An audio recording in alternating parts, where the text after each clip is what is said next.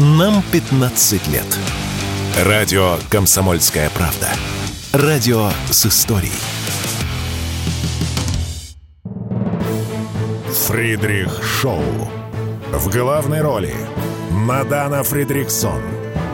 При участии агентов Кремля и других хороших людей. Автор сценария «Здравый смысл».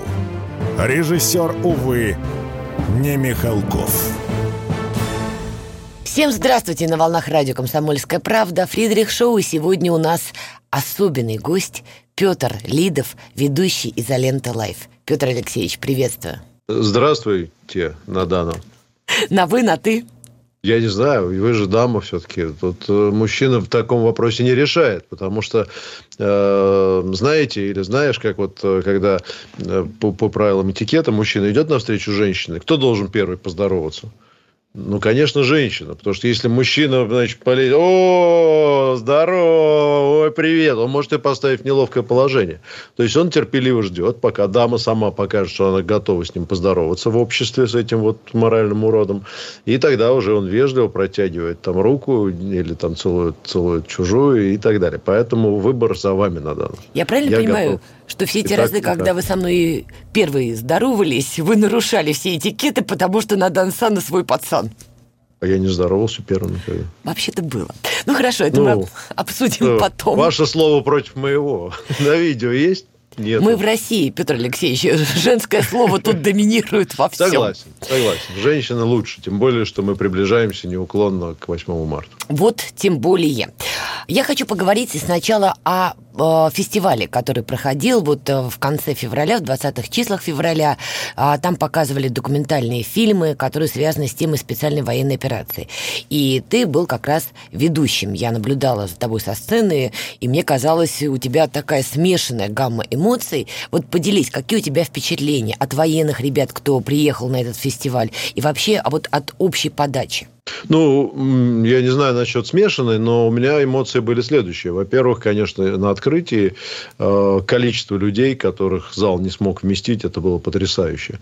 Там был свободный вход, билеты были бесплатные, но, э, как обычно, ну, обычно же как устроители делают, они раздают билеты, ну, с некоторым запасом, понимая, что приходит обычно треть от тех, кто заявился. Ну, если это не купленные билеты. Вот. А тут э, пришло не треть, а пришли все, кто заявился, еще и больше. Они там вовремя не остановили. Поэтому первая эмоция, это, конечно, огромный интерес к тому, что там происходило. Вот. Э, к сожалению, вот у нас в эфирах в изоленте часто люди звонят и задают вопрос, а как же так, почему не снимают документалистику про СВО и так далее. И каждый раз хочется сказать, вы с какого, так сказать, бодуна, дуба или еще откуда рухнули. Документалистики очень много, и более того, она делается на, на очень высоком профессиональном уровне. Смотрится как художественное кино, ну и понятно, что это разница есть большая между э, режиссером-документалистом и военкором. Это принципиально разные вещи. Вот, это человек, который снимает фильм, это одна задача.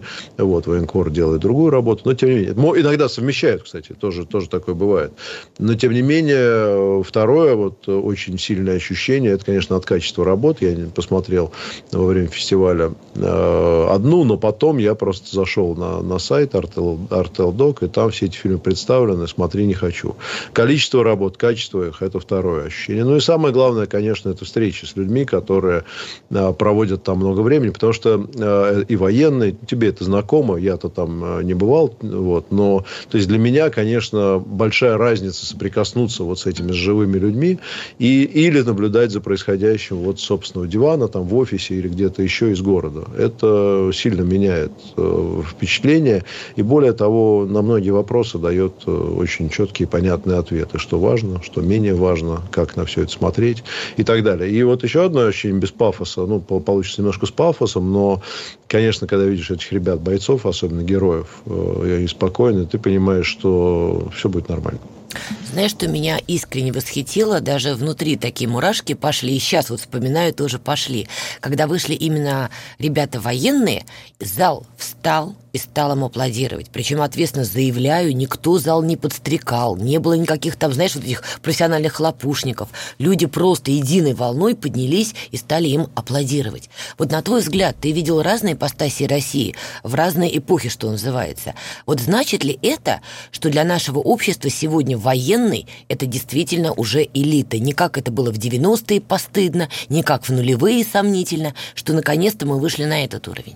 Я думаю, мы на пути, потому что ну, мы можем оценить по залу. Понятно, что там была аудитория все-таки та, которая целенаправленно сама пошла смотреть э, на, на фильмы о, из зоны СВО и так далее. То есть там люди, конечно, были подготовлены. А вот когда а, такое произойдет, э, помнишь, мы все время про Америку, но у них, кстати, с патриотизмом и подобными проявлениями все нормально. Э, помнишь, был такой ролик, когда американские, значит, военнослужащие откуда-то прилетают из Ирака, заходят в здание аэропорта, значит, с вещмешками, ну, прилетели они, и, значит, аэропорт, зал ожидания встает и начинает им аплодировать. Вот. Э, это понятно, что постановочная съемка, но тем не менее, вот я часто привожу примеры, что меня в США потрясает, это насколько они вот это вот, это у них просто культивируются подобные вещи. На стадионах, где угодно. Действительно, ты, ты понимаешь, что вот то что, то, что там показано, это вполне может произойти на самом деле. Вот мне кажется, когда такие проявления у нас будут, спонтанные, там, где, не, не там, где люди собрались поприветствовать военных, а там, где они собрались, я не знаю, на спортивное мероприятие. Кстати, э, многие болельщики э, очень э, с большим чувством поддерживают э, военных, и это видно и по баннерам, и по каким-то намекам, хотя наш спорт, он старается вот от этой темы тоже дистанцироваться немножко, вот, но, но чувствуется, там, где есть срез простых людей, где не, ну, какой-то вот, э, не знаю, там, профессиональное сообщество, театральная премия, там, или там еще что-то такое, вот, где простой срез широких кругов профессиональных людей, вот, мне кажется, когда там это начнет происходить, тогда, я думаю, думаю, мы сможем точно сказать по внешним признакам, что да, действительно, наше общество теперь искренне и более чем когда-либо а, считает профессию военного почетной и даже героической. По поводу футбола, вот ты упомянул тоже важный момент, который был на фестивале. Понятно, что отдельные футбольные фанаты, они поддерживают СВО, потому что есть ну, подразделения, которые созданы как раз-таки да. вот людьми, кто связан с, это, с этим движением, испаньола mm-hmm. в том числе. И во время mm-hmm. фестиваля он взял микрофон, поприветствовал. И в том да, числе... был Андрей Соломатин, да, бывший спасибо. футболист, между прочим, и игрок сборной России. Да, его, он обозначил вещь, которая меня удивила, потому что идет уже третий год СВО, два года мы зарубку прошли, и он говорит, что а, ребятам на футбольных стадионах запрещают поднимать символику, вот, например, Испаньолы, да, их а, батальона. Как ты это объясняешь? У нас в обществе до сих пор какая-то биполярка, одни поддерживают, а вторые, типа, это не про них. Или как это объяснить? Ну, э, есть э, формальное объяснение. Я не специалист в этом вопросе, но знаю, что любой футбольный матч любой стране мира, он, а, если он официальный, на любом уровне, даже на детском, он подчиняется правилам Международной Федерации футбола. А, соответственно, она, в нее входит Европейская Федерация футбола, которая устанавливает свои правила. На всех соревнованиях запрещено демонстрировать политические лозунги.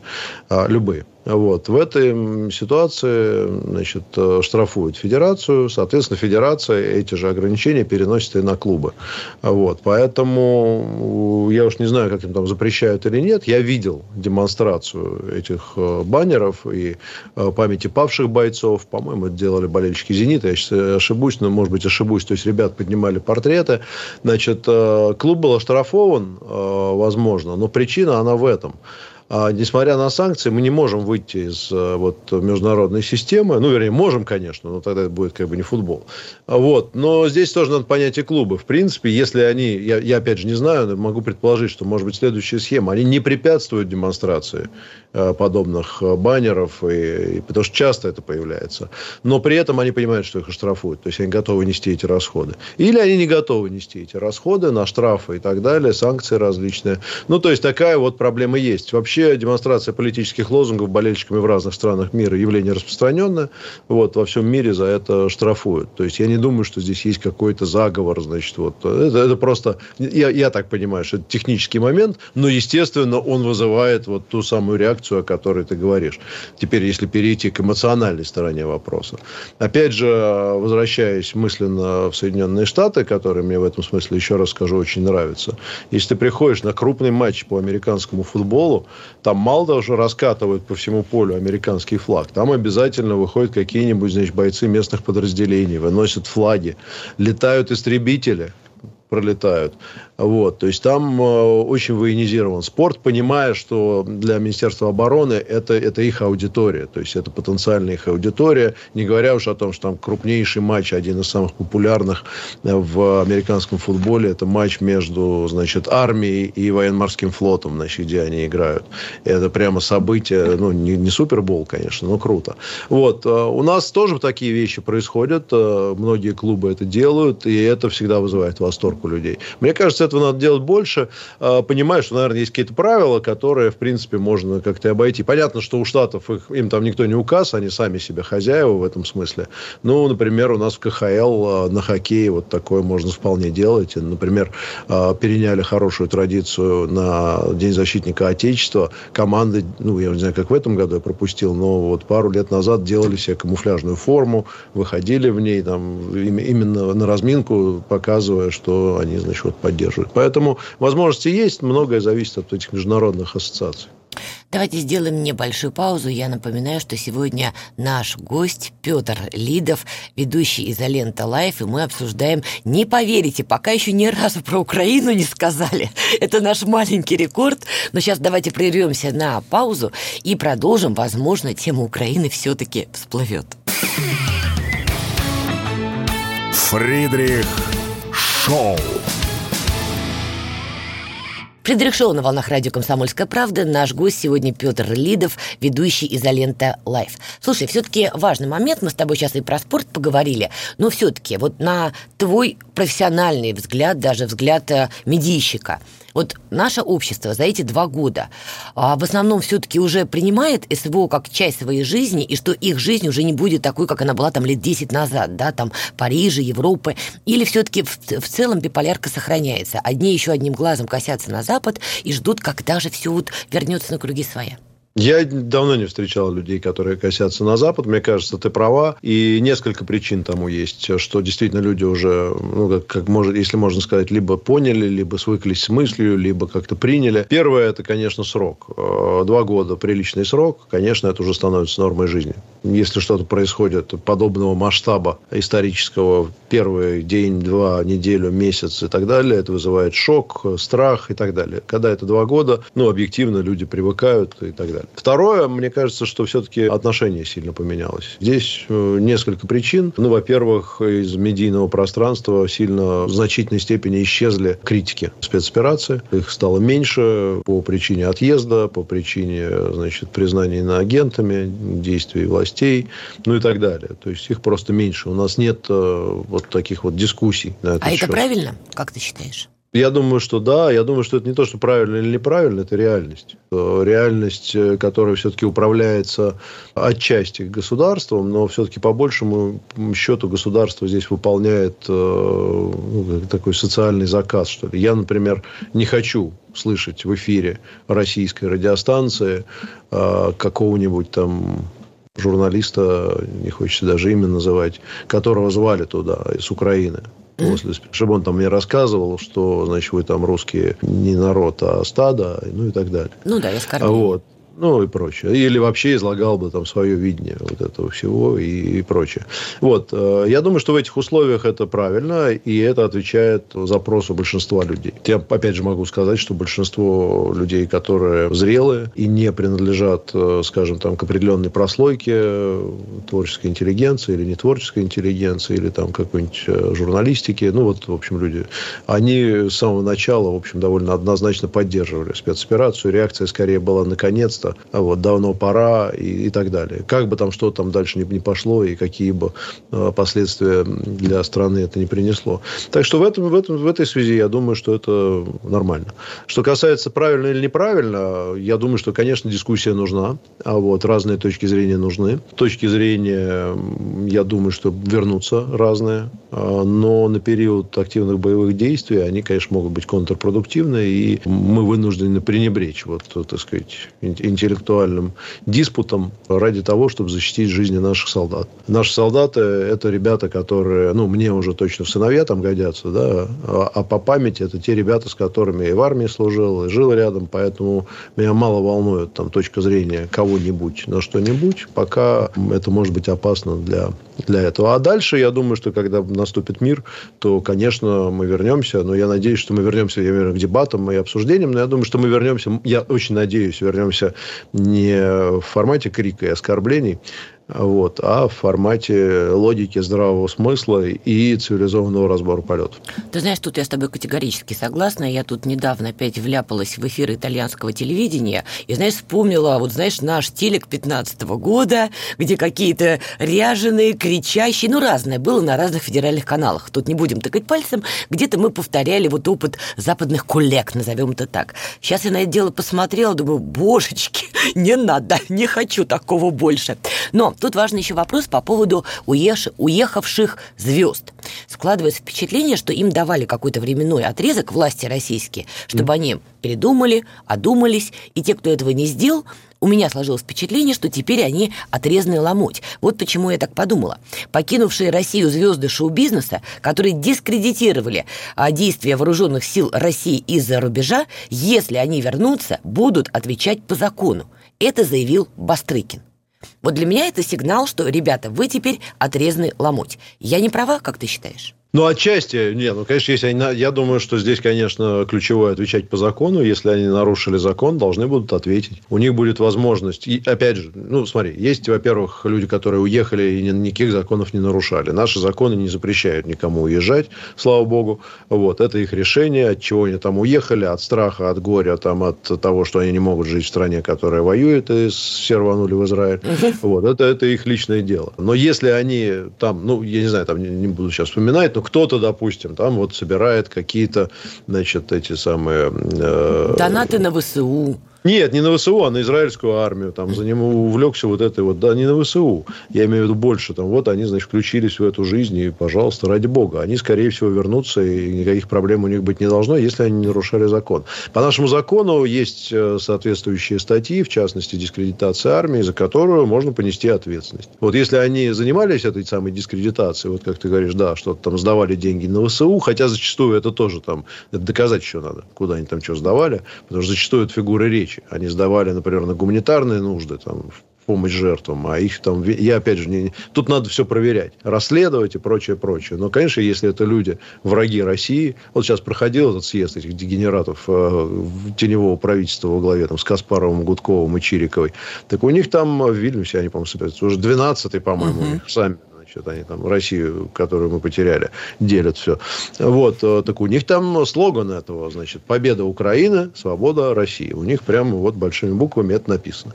То есть с этими вопросов нет. Они там все заявляют, их там действительно сейчас э, прессуют украинцы, они хотят денег, видимо, получать либо как сотрудничать, либо какой-то легимитизации, их прессуют на то, что давайте берите оружие в руки и вперед. И вот они там все, значит, теперь сильно топят за украинскую армию. Вот это точно отрезанные ломти. У них, ну, наверное, может, тоска по родине там какого-нибудь Гудкова старшего или младшего, э, значит, их как бы приведет э, к желанию отсидеть здесь десяточку, а потом выйти, ну, может быть. Но в целом остальные, я думаю, спокойно вернутся, и никаких проблем у них не должно быть, если они законы не нарушали. Я сторонник такого подхода. Ну, давай возьмем иноагента Галкина. Просто он такой яркий, показательный пример. Да. Его уже назначили иноагентом. Ну, я не у знаю... У него, по-моему, не только. У него, по-моему, уголовное дело уже есть, нет? А, возможно, я просто уже так не копала. Он, не знаю, донатил ВСУ, не донатил 20 25 вопрос, но он такого уже наговорил сам в камеру и опубликовал своими руками, что, в общем, получается заявление Бастрыкина, оно и как бы про него, потому что он точно своими заявлениями неоднократно дискредитировал вооруженные силы России. Вот таким, как Галкин, получается, тоже закрыт теперь въезд в Россию. Или они должны согласиться ответить по закону? Конечно, должны. Бастрыкин действительно человек, э, ну, во-первых, он работает в правовой системе, и, конечно, он э, говорит о том, что против людей, против которых будут заведены уголовные дела, которые будут признаны виновными, речь идет о них. Если у них, ну да, Галкин, мне кажется, вполне попадает э, в эту категорию учитывая, да, иноагент. Но это не надо, кстати, каждый раз говорить, что он иноагент. Я на раза. всякий случай, знаешь, а не, не, по закону можно, можно один раз сказать, значит, сразу всех предупреждаю, вот он иноагент, и можно больше не повторять. Вот, заведено ли уголовное дело, я не знаю. Я вижу вот материал, что Следственный комитет проверит Галкина на это. Ну, соответственно, очевидно, господин Бастрыкин знает, о чем говорит. Ну, то есть какая-то часть шоу-бизнеса тоже теперь у нас за бугром. Но у нас до сих пор, на мой вкус, не выращена замена. Мы не будем сейчас даже как-то персонально обращаться. На мой взгляд, объем отъехавших представителей шоу-бизнеса пока превышает количество новых звезд на нашем маленьком Голливуде. Хорошее слово подобрал. Объем, можно сказать, по поголовье. Простите меня за это. Поголовье отъехавших звезд шоу-бизнеса. Ну, превышает. Но, к счастью, поголовье звезд шоу-бизнеса а, и, так сказать, его отрицательный или положительный рост, мне кажется, практически никак не влияет на здоровье нации. Я бы даже поспорил, что чем ниже, так сказать, по, по поголовье, чем больше их уедет, тем здоровее будем. Вот поэтому, мне кажется, лучше иметь э, трех звезд шоу-бизнеса и, и нормально, ничего страшного. Это, в общем, погода не меняет. Ну, подожди, тут я с тобой уже поспорю, извини. Это называется тогда отсутствие конкуренции. Тогда мы начинаем получать сомнительного качества условные спектакли, сомнительного качества фильмы, художественные, документальные и так далее. Потому что конкуренции нет, есть некий правильный режиссер, например, суперправильный, или правильный писатель, они при этом могут быть абсолютно бездарны, но их начинают продвигать. Что ж тут хорошего? Нет, ну это не говорит об отсутствии конкуренции. Нет, это, как, это просто говорит, что вот все уехали, осталось мало. Понятно, что на места уехавших со временем станут новые. Свято место пусто не бывает. В условиях рынка всю страну тремя звездами не окучишь. Надо хотя бы 300. Поэтому они будут постепенно расти. Ну, мы, да, мы потеряли, наверное, какой-то качественный уровень. Это, мне кажется, восполняется легко. Более того, и в сферах гораздо более серьезных, чем шоу-бизнес. А вообще закон, а, а, я даже не знаю, как, как бы его определить. Честно говоря, не помню, как это называется, но если говорить простыми э, этими самыми определениями, то это называется святое место пусто не бывает. Даже если у тебя выбывает большое количество, ну, скажем, там, неких специалистов, а они являются востребованными, все равно общество замещает их. Ну, например, вот э, в качестве примера приведу значит, компанию против э, компанию дело, дело военачальников, когда Красная Армия понесла большие потери там, да, вот по результатам сначала гражданской войны, уехавших бывших э, царских офицеров, потом еще выбили, значит, э, Тухачевского, так сказать, Егорова и компанию, да, то есть большое количество специалистов, которые стали офицерами в еще дореволюционное время, они потери, были потеряны для страны. Очень быстро произошло замещение. Из низов, из крестьян, из рабочих, э, благодаря социальным лифтам, общество воспитало новых. И считалось, что будет большой трагедией отсутствие аристократических вот этих вот командирских традиций, а оказалось, что нет. Жуков не был потомственным офицером, так же, как и были Ватутин и большинство главнокомандующих Великой Отечественной войны. Поэтому уже со звездами шоу-бизнеса, тем более такого, как бы сказать, качества, если мы говорим о массовой культуре, мы как-нибудь справимся. Сделаем небольшую паузу и продолжим.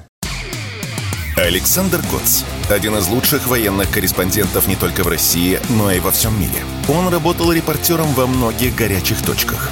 Чечня, Южная Осетия, Косово, Афганистан, Ливия, Сирия, Египет, Ирак, Украина.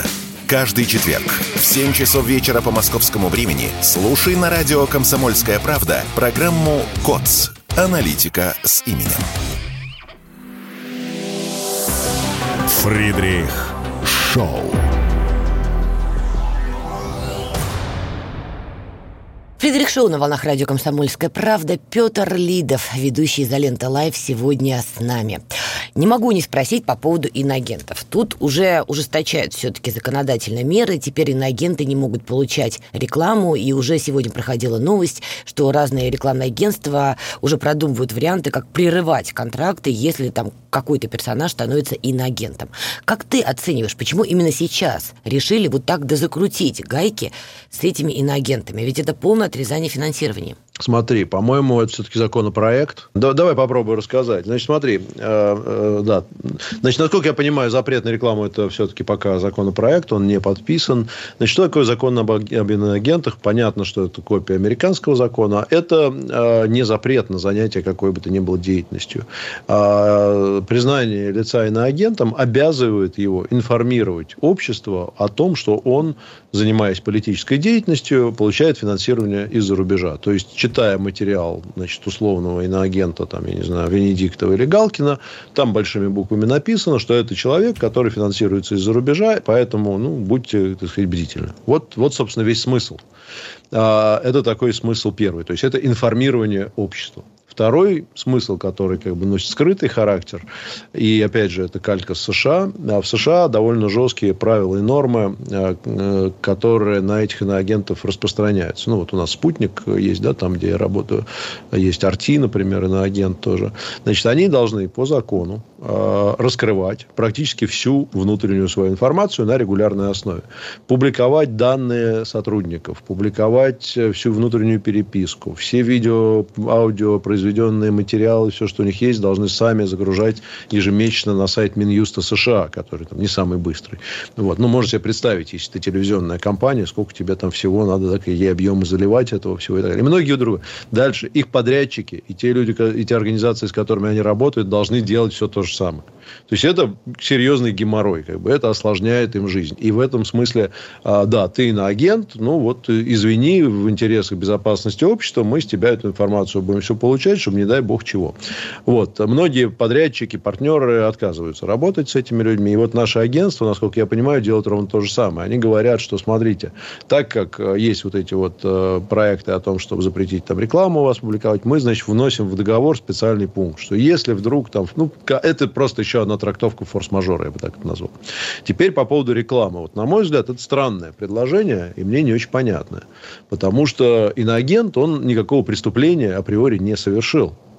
Деньги из-за рубежа получать можно. Политической деятельностью заниматься тоже можно. Это не запрещено. Но ты информируешь о том, что вот ты такой нехороший, так сказать, человек. Общество проинформировано, и в этом цель закона.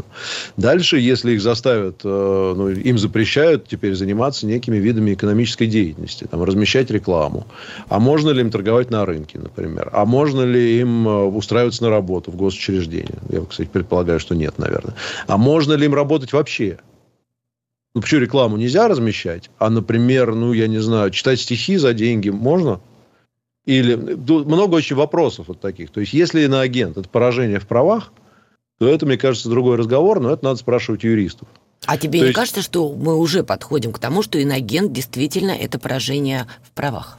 Ну, в данном случае только косвенное и только в интересах безопасности, и только исходя из того, что они могут представлять угрозу в информационном пространстве. Это примерно то же самое, это наш ответ на то, что, например, в свое время э, там, соцсети типа Твиттер и прочих, э, тоже запрещенных в России или не запрещенных, они стали маркировать они стали маркировать российские средства массовой информации как средство массовой информации, которое там, значит, э, работает на государство Россия, и поэтому верить ему нельзя, там писали они. И это же тоже подрывает. Они перестали, например, э, они стали понижать э, в выдаче поисковой пессимизировать, что называется. Не, ну это, это обычная практика. То есть это как бы не по закону, это их собственная инициатива. Никто этого запретить как бы не может. Но, но ты понимаешь, что понятно, что это, но это косвенно. Когда ты напрямую людям, которых внесли в список, значит, по какой-то причине, запрещаешь заниматься каким-то видом деятельности, я, я не знаю, я, я не, наверное, не против этого, может быть, это правильно, потому что, конечно, иноагент, который, значит, э, занимается вот этой деятельностью, он, возможно, вызывает у гражданина обычного негодования. Как же, что же ты, сволочь, еще и деньги зарабатывает? Но тут вопрос, иноагент, он же не сволочь. Судом-то не признано, что он сволочь. Судом-то нету решения. Вот если он осужден, вот, например, у нас господин Невзоров, а, журналист, тоже, он мало того, что иноагент, он еще и приговорен, а, там, по-моему, уже к восьми годам, то есть он экстремист, террорист и все. Вот его поражать в правах вполне разумно. Вот он, конечно, не должен заниматься, размещать вся рекламу на территории Российской Федерации. А человек, которого ну, допустим, по ошибке или как-то по... Ведь это же вносит... Э, кто там? Минюст у нас вносит да, списки. Да. Ну, допустим, они вот как-то ошиблись. Или там еще что-то. Да? Ну, это же... Это, это просто техническая история. Вот. Он сразу лишается дохода. Ну, насколько это справедливо? Не знаю. А здесь вопрос к юристам. И мне кажется, что если заведено уголовное дело, есть решение суда, тогда да. Если человек иноагент, и на него распространяется исключительно э, значит, э, право ну, вернее, обязанность э, размещать эту информацию на всех своих публикациях, это одно. Другой вопрос, что, кстати, никто не запретит государственным корпорациям или негосударственным не размещать рекламу иноагентов по личным политическим или соображениям, вот как рекламный агент, что это фактор риска дополнительный для тебя. То есть мы тебя будем размещать рекламу, ну, дешевле, или вообще не будем.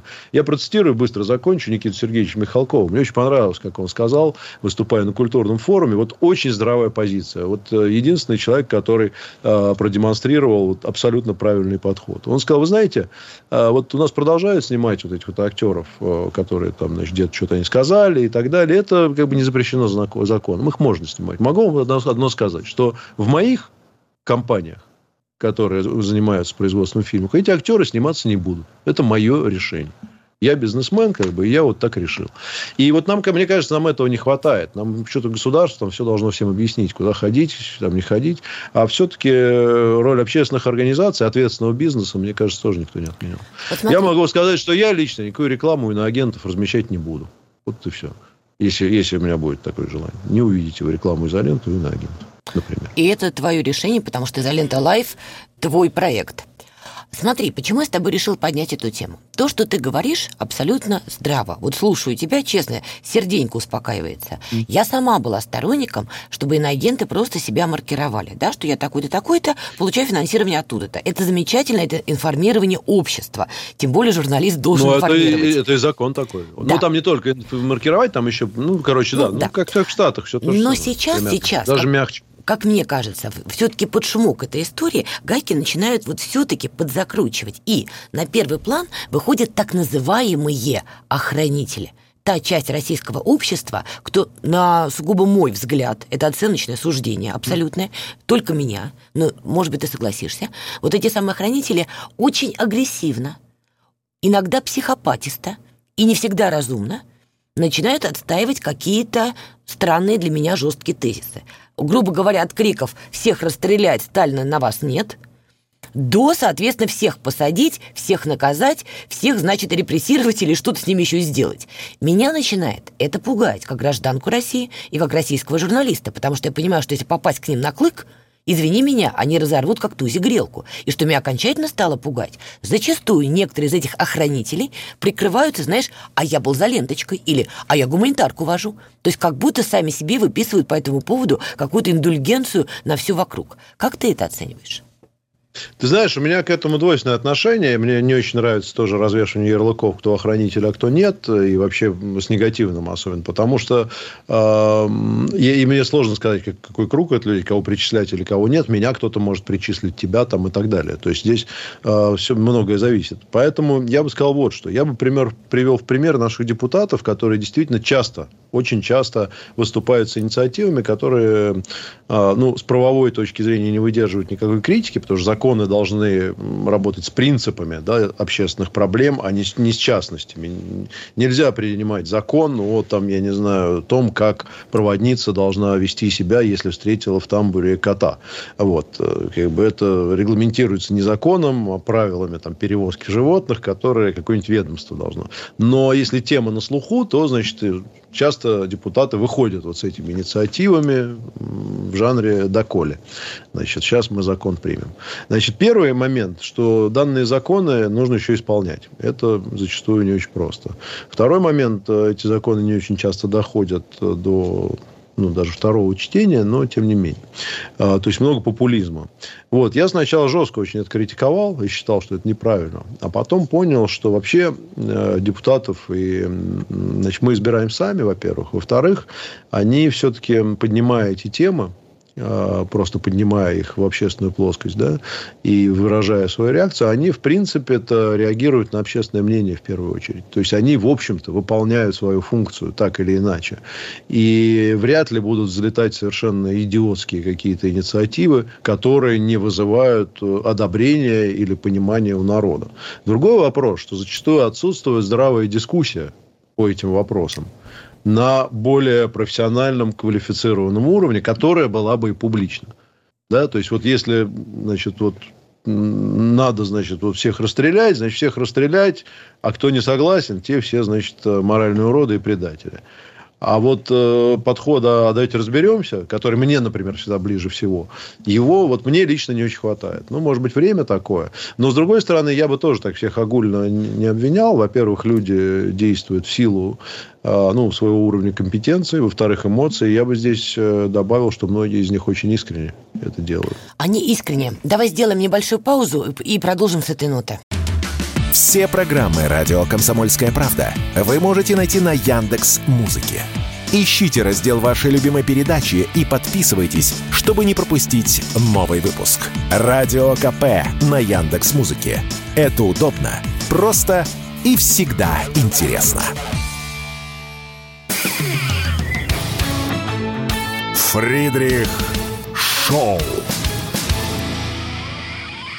Шоу на волнах радио «Комсомольская правда». Петр Лидов, ведущий «Изолента Live». Говорим по поводу тех, кого я назвала охранители в нашем обществе. Я тебя перебила, продолжай. Да, они делают это очень искренне, и найти вот эту вот правду, ну хорошо, тебе не нравится или мне не нравится, что они недостаточно, может быть, эм, без... Э, они безапелляционны. Да, они что они, наоборот, слишком, слишком безапелляционные, а с другой стороны, они говорят, а что тут слушать, да? Они считают, что наоборот, вот забалтывание темы, это, понимаешь, здесь, мне кажется, общество должно находить баланс э, этого всего, пока вроде бы удается. А, посмотрим, что будет дальше. Действительно, наверное, риски подобные есть. Они в основном ну, на сегодняшний день относятся больше к каким-то компаниям там, травли, может быть, или угу. публичных дискуссиях. Но значительной частью этого всего является тот мир еще, в котором мы живем, когда любой скандал а, публичный, он приносит радость многомиллионной аудитории, потому что это шоу. Да, это всем интересно. Все очень любят посмотреть какой-нибудь срач, как один там военкор разбирается с другим, значит, и что оба они там, ну, понимаешь, да? да? Конечно, просто мы живем не в идеальном мире и в очень сложное для России время. Это наша реальность. Я не ставил бы здесь знаков плюса или минуса кому бы то ни было. Все наши люди, а, кто-то с одним подходом, кто-то с другим. А, хочется всех призвать, что если мы объединены, чем мы объединены, это безусловно а, единой целью победы, вот, как-то вот эти свои, так сказать, эмоции попридержать. Но это, я думаю, что вряд ли возможно. Как ты относишься к практике, которая тоже набирает обороты с недавних пор в России – писать доносы. Я не буду сейчас называть какие-то конкретные фамилии, я думаю, те, кто в теме так понимают, но вот появилась эта практика от неких общественников, да, вот Лидов что-нибудь где им сказал в изоленте, ага, просим Следственный комитет проверить, или, не дай бог, Фредериксон, у него вообще фамилия сомнительная, да, а давайте ее тоже проверим. И вот уже на каждый чих ох, ах, появляются какие-то разгневанные общественники, которые пишут, ну, откровенно говоря, доносы. Извините, по Довлатову. Не Довлатов автор, так сказать, э, понятия, вот, но, тем не менее, да, там цитат, но не суть. Значит, я отношусь к этому в силу своей профессиональной, э, своего профессионального опыта, ну, не то чтобы хорошо, а с пониманием. А дело в том, что вот я много работал в табачной компании и понимаю, как устроены общественные организации в, ну, скажем так, западных странах. А я могу сказать тебе, что во многих странах Европы даже, а уж не говоря про США, не то, что на каждый на каждое явление есть своя общественная организация, активисты и так далее, которые, значит, которым что-то там очень сильно надо. И они, более того, ладно, там доносы, они там, ладно, они жаловались просто. Они подают суды, они, значит, просто занимаются сутяжничеством, они э, пикетируют, э, организовывают бойкоты и так далее и тому подобное. Это может быть организация, я не знаю, там, борьбы за права одноногих э, черно-белых собак, например. Ну, вот такого, до такого уровня. То есть, это абсолютно нормально. Общество в котором есть возможность э, сделать э, карьеру э, в общественной деятельности, оно просто такие вещи ну, просто стимулирует. И понятно, что мы там сильно отстали от Запада. Для нас, например, общественная организация, которая пишет письмо мэру, по поводу того, что вот сегодня в нашем городе тут планируется концерт там какой-нибудь певицы. Мы, значит, вот тут представители общественной организации, не знаю, там кто, чего-нибудь там, да, а, вот, э, мы требуем его отменить. Это не проблема. Проблема, наверное, это реакция мэра.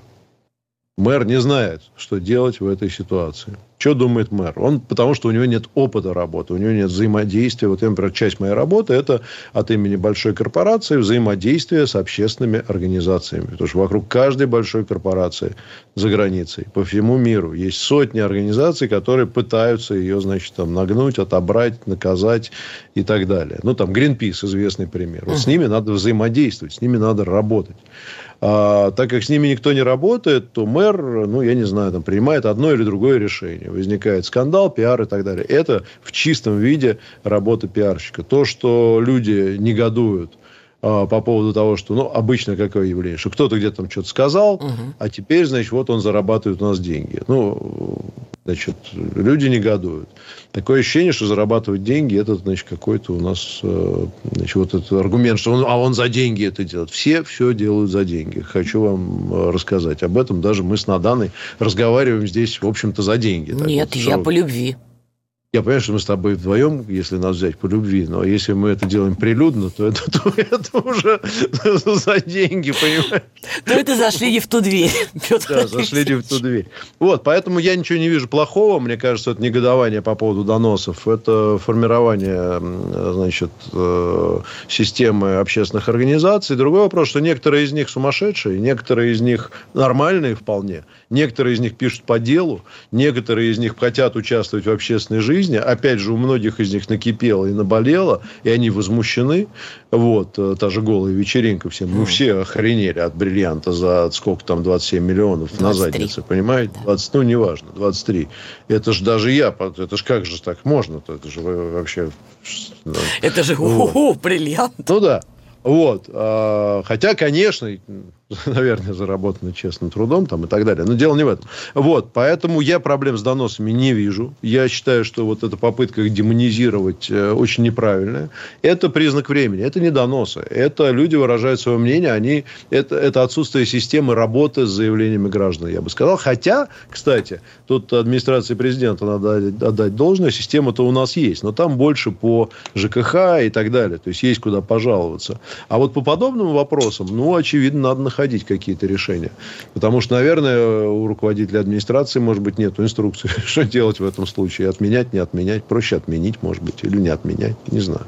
Вот, поэтому я, я проблем не вижу, честно у говоря. Нас это обычное явление. Просто мы чуть-чуть э, воспринимаем этого ужас какой. Да никакого ужаса нет. Нормально. Ну, для меня ужас. Ну, тут я твою позицию слышала, сейчас спорить на эту тему не буду. У нас с тобой остается 4 минуты, и не могу, опять же, не спросить. Выборы, Петр Алексеевич, у нас вот они прямо на носу.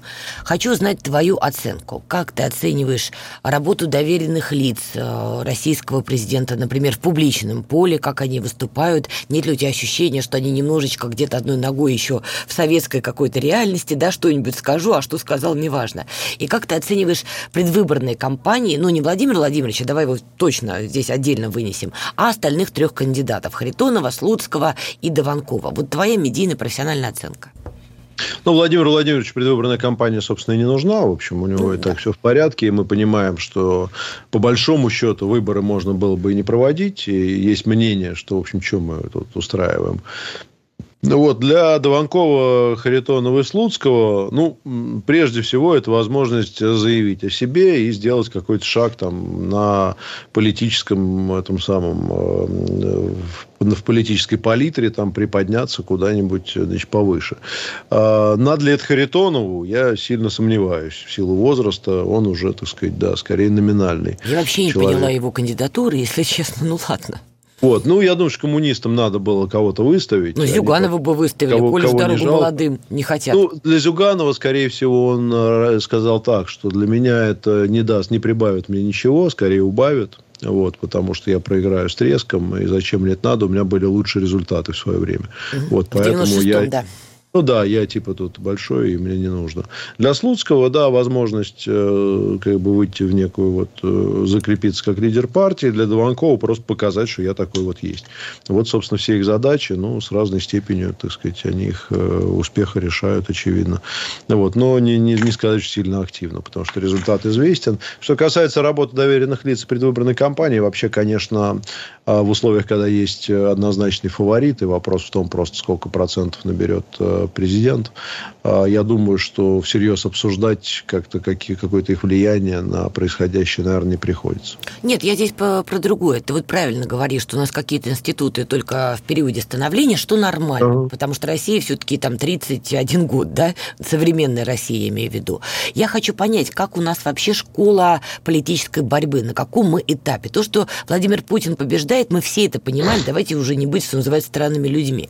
Поэтому я тебя спрашиваю про компании вот этих трех кандидатов. По их гонке видно, что мы как-то растем вообще в этом да у них нет, нет, у них нет гонки, нет, ну, конечно, мы не растем, потому что это даже прошлая кампания президентская, там было гораздо больше кандидатов, там были поинтереснее ролики, ну, мягко да, говоря. Да, кстати. Вот, э, и повеселее, и посмешнее даже иногда.